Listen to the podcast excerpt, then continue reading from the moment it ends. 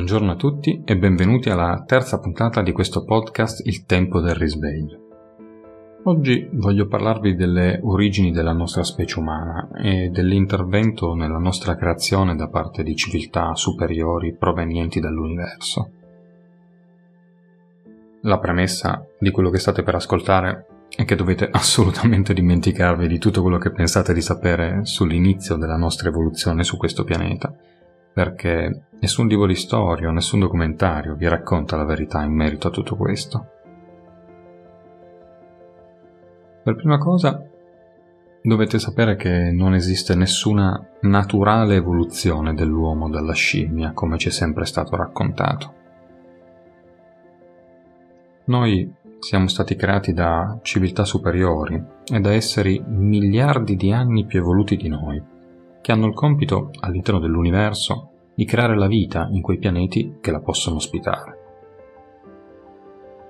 Questo è infatti il modo in cui la vita è stata creata in tutto l'universo.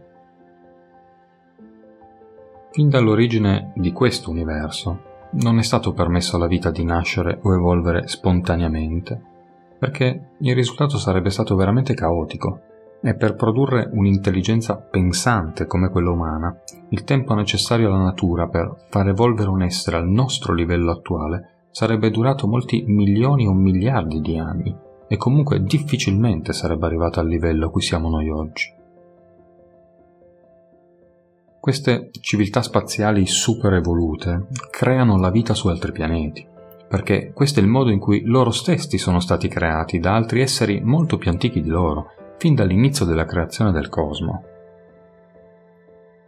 Nell'universo ci sono dei gruppi, dei concili come vengono chiamati, che definiscono le regole e i regolamenti che governano tutti questi processi e che sono basati sul rispetto delle regole base della creazione dell'universo.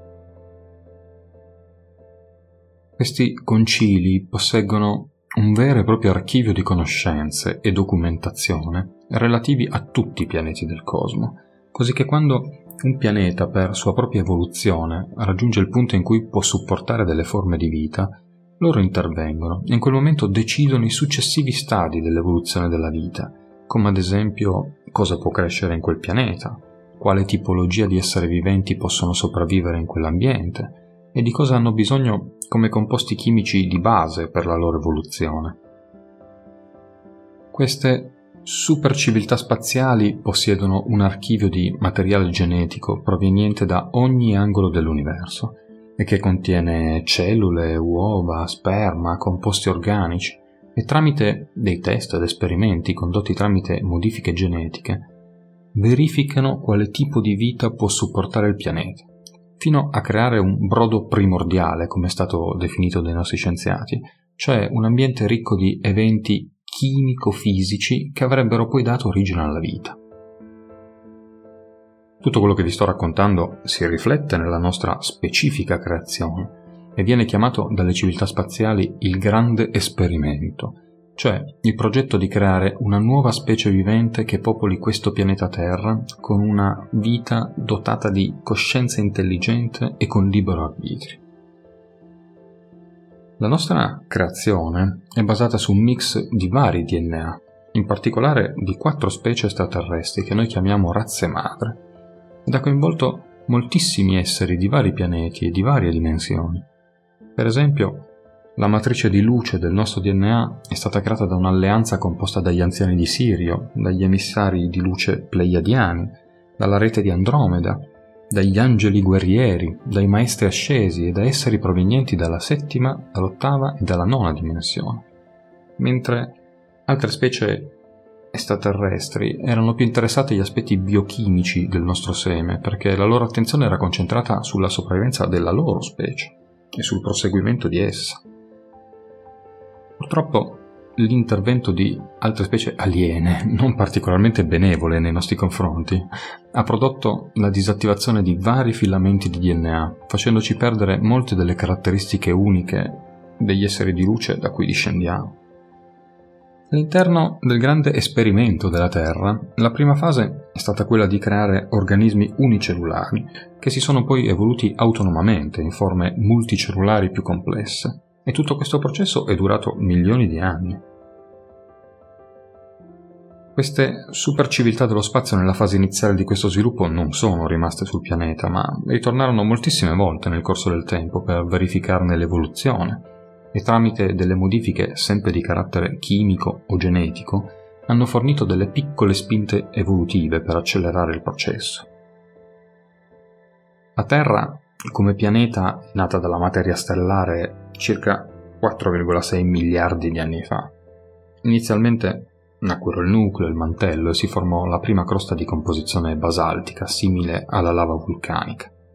Circa 3,9 miliardi di anni fa comparvero le prime tracce di presenza d'acqua su questo pianeta, mentre la vita fisica è apparsa circa 3,2 miliardi di anni fa e si è sviluppata sott'acqua ed è durata fino a 400 milioni di anni fa, quando nacquero le prime piante ed i primi animali, che si avventurarono nei continenti, dapprima come anfibi e poi come rettili.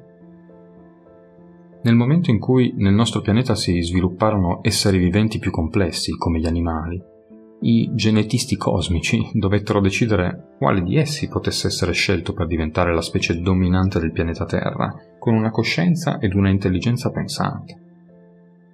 Come tutti sappiamo, venne scelta la scimmia perché aveva una capacità di utilizzo del cervello superiore agli altri animali ed inoltre era dotata di mani, caratteristica che la rendeva utile per la creazione di strumenti e quindi per impostare una civiltà nel futuro e di conseguenza ne manipolarono il DNA.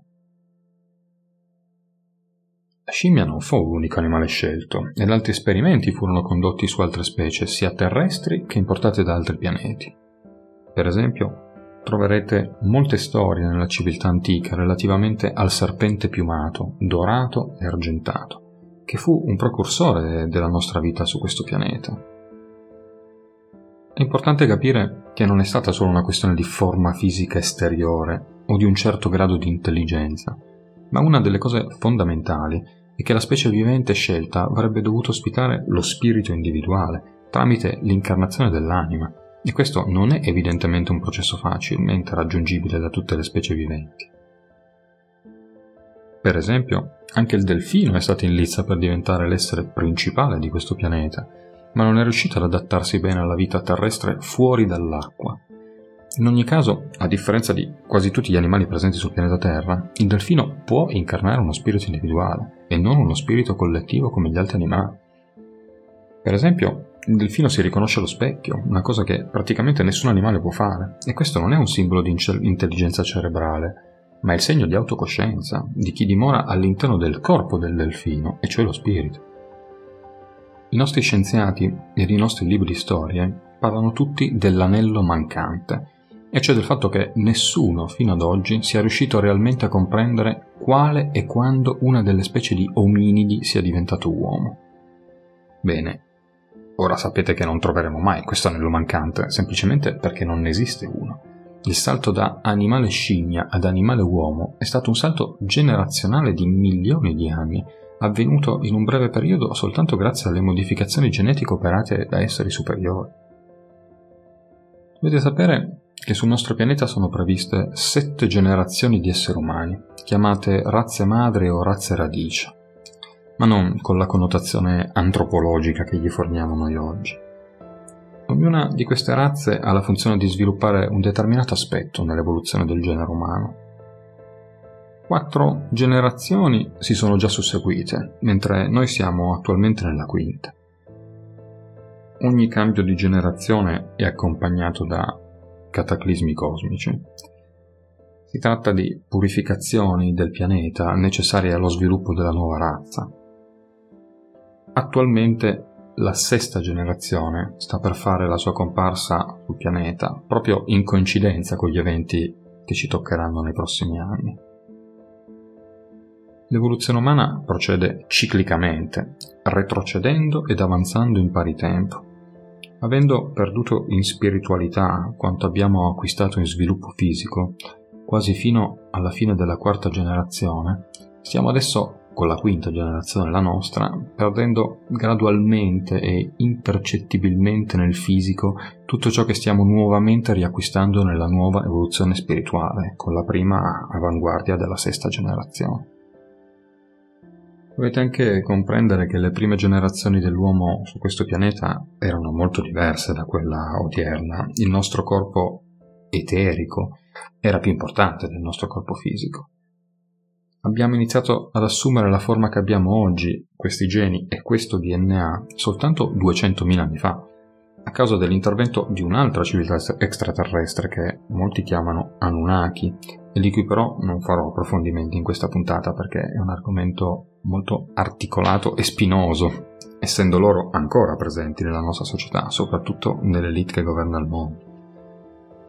Sicuramente ne parleremo in una prossima puntata. Dopo quello che vi ho appena raccontato, spero possiate intravedere il grandioso progetto superiore che esiste per la nostra umanità e la pazienza di questi esseri cosmici nel gestire la nostra evoluzione per milioni di anni. Non date retta a tutti quelli che parlano di invasione aliena o di conquista del nostro pianeta. Come dicono loro, non abbiamo nulla da conquistare, è tutto già nostro. Di sicuro loro non possono fare a noi più male di quanto già noi stiamo facendo noi stessi uscire dalla nostra spirale di violenza e autodistruzione, occuparci con dedizione e amore del pianeta, unirci alla nostra famiglia cosmica, viaggiare nello spazio e portare la vita su altri pianeti come loro hanno fatto con noi.